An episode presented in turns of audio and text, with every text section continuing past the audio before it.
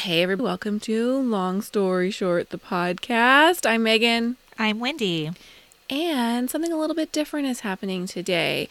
You may know, because we've talked about it quite a bit, we have a Patreon, which is essentially a system that's set up for people to help support our podcast. And in return, we offer you bonus content.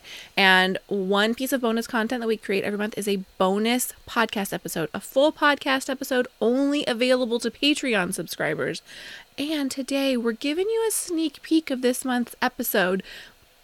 So we hope you enjoy it. And if you want to hear the rest of it, we would love if you click through to patreon.com slash Megan and Wendy. That link will be in the show notes for this episode. And you can get the full episode plus a back catalog of our other bonus episodes. Enjoy! Okay. Now, let's talk about what you've been recently influenced by. Well, I know you've been watching so much TikTok. Are you just like being sold to left and right or what? Well, it's not so much sold to. It's not, for the most part, it's not products that TikTok Uh-huh. is influencing me.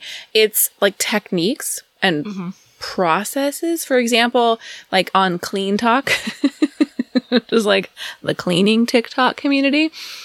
A What lot now? of them, Wait, hold on, I'm writing it down so I can put it in the show notes. Clean it's like hashtag CleanTok. T O K. Yeah. Oh my god, that's hilarious.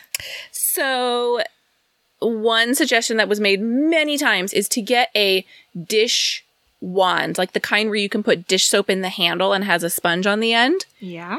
and to put about a tablespoon of dish soap and then fill the rest with vinegar, the sa- same way you would do in a spray bottle to clean off your walls. Yeah. And then you keep that in your shower so that if you're in there, you can just give your walls a quick little scrub down while you're in there. So you're not doing a full clean, but you can kind of get, you know, the lime scale buildup or the hard water or whatever it is off your walls while you're there. And it's just kind of a quick scrub, scrub, scrub, done. I've totally done that. I do oh it my like god. My mind is blowing. week. Right? Like, and it's just like, just scrub down the shower while you're in there. It rinses off. I squeegee the walls of my shower before we get out so I, there's not like water spots all over our doors and the walls. Every time? We do every time, yeah. Oh my god. No. Too lazy. I know, but doesn't your shower door get water spotty real fast? Terrible. Yeah, awful. Yeah, it bugs me. So we just do a quick little squeegee every time. But, and I think it's keeping my shower cleaner longer because I'm scrubbing it regularly. So, Wow. in, influenced by TikTok. There have been a couple like makeup techniques that I'm putting into practice. Listen, I Um, saw one last night. And Okay, I was tell me. like, who is doing this? Because I certainly not. The girl took, she was trying to like contour her face. Well, I mean, she did successfully, but it was Around like, her lips.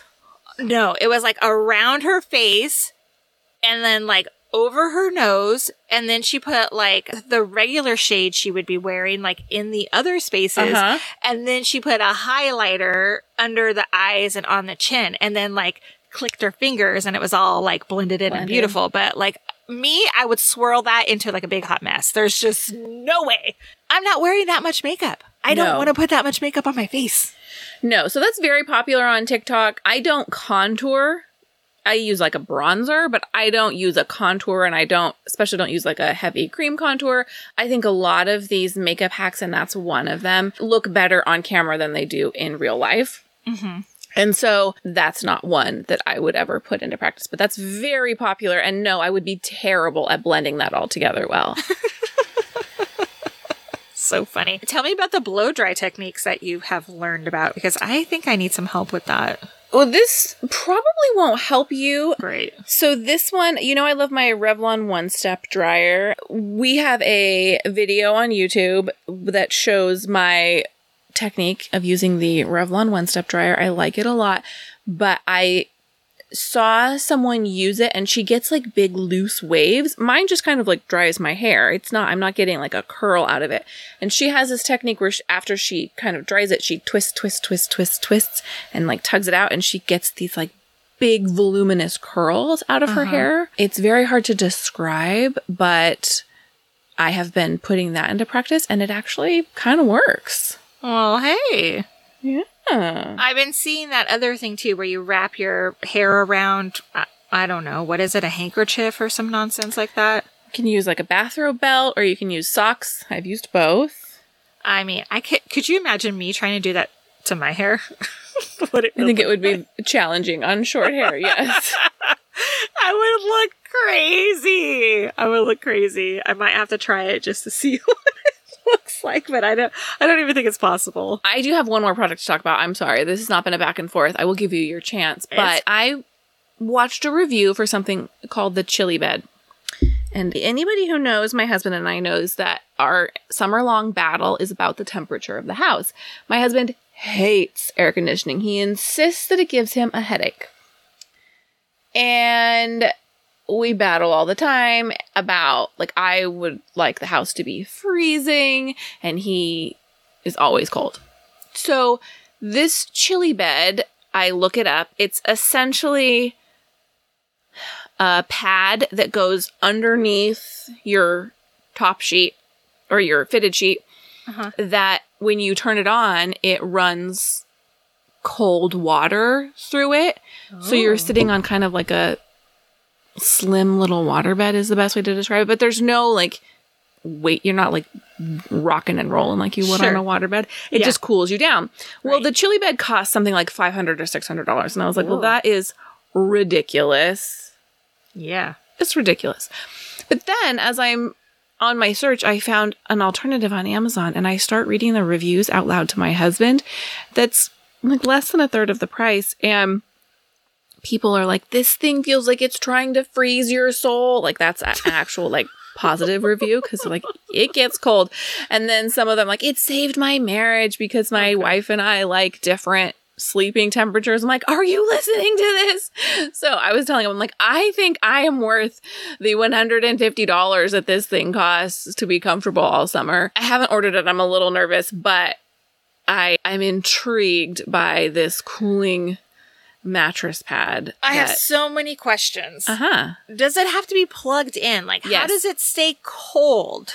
I don't know how I don't know how it cools anything off. I mean, you put water in it and the water needs to be refilled like a humidifier you would refill. And the reviews say like you have to refill every couple of days, which is fine as long as it lasts all night. And it has some sort of not necessarily a temperature control, but like you can there's levels of coolness. Uh-huh. And some people are saying that they had to put like even a blanket in between the pad and their top sheet because it gets so cold even on the lowest settings. But a lot of the reviews are like, it's great for menopausal women, which hello, we're headed that direction. I'm such a hot, sweaty sleeper. I love to be cold in bed and then pile covers on top. Me too. So if it's going to freeze my soul, I'm into it. I'm dying to know if you get it. I bet you won't, but I'm dying to know you. I look at it every day and think about it. Oh, Bobo chili bed. I can't wait. Okay, Can't what have you been influenced by? Well, only one thing, and it's gloves in a bottle. Do you know what I'm talking about?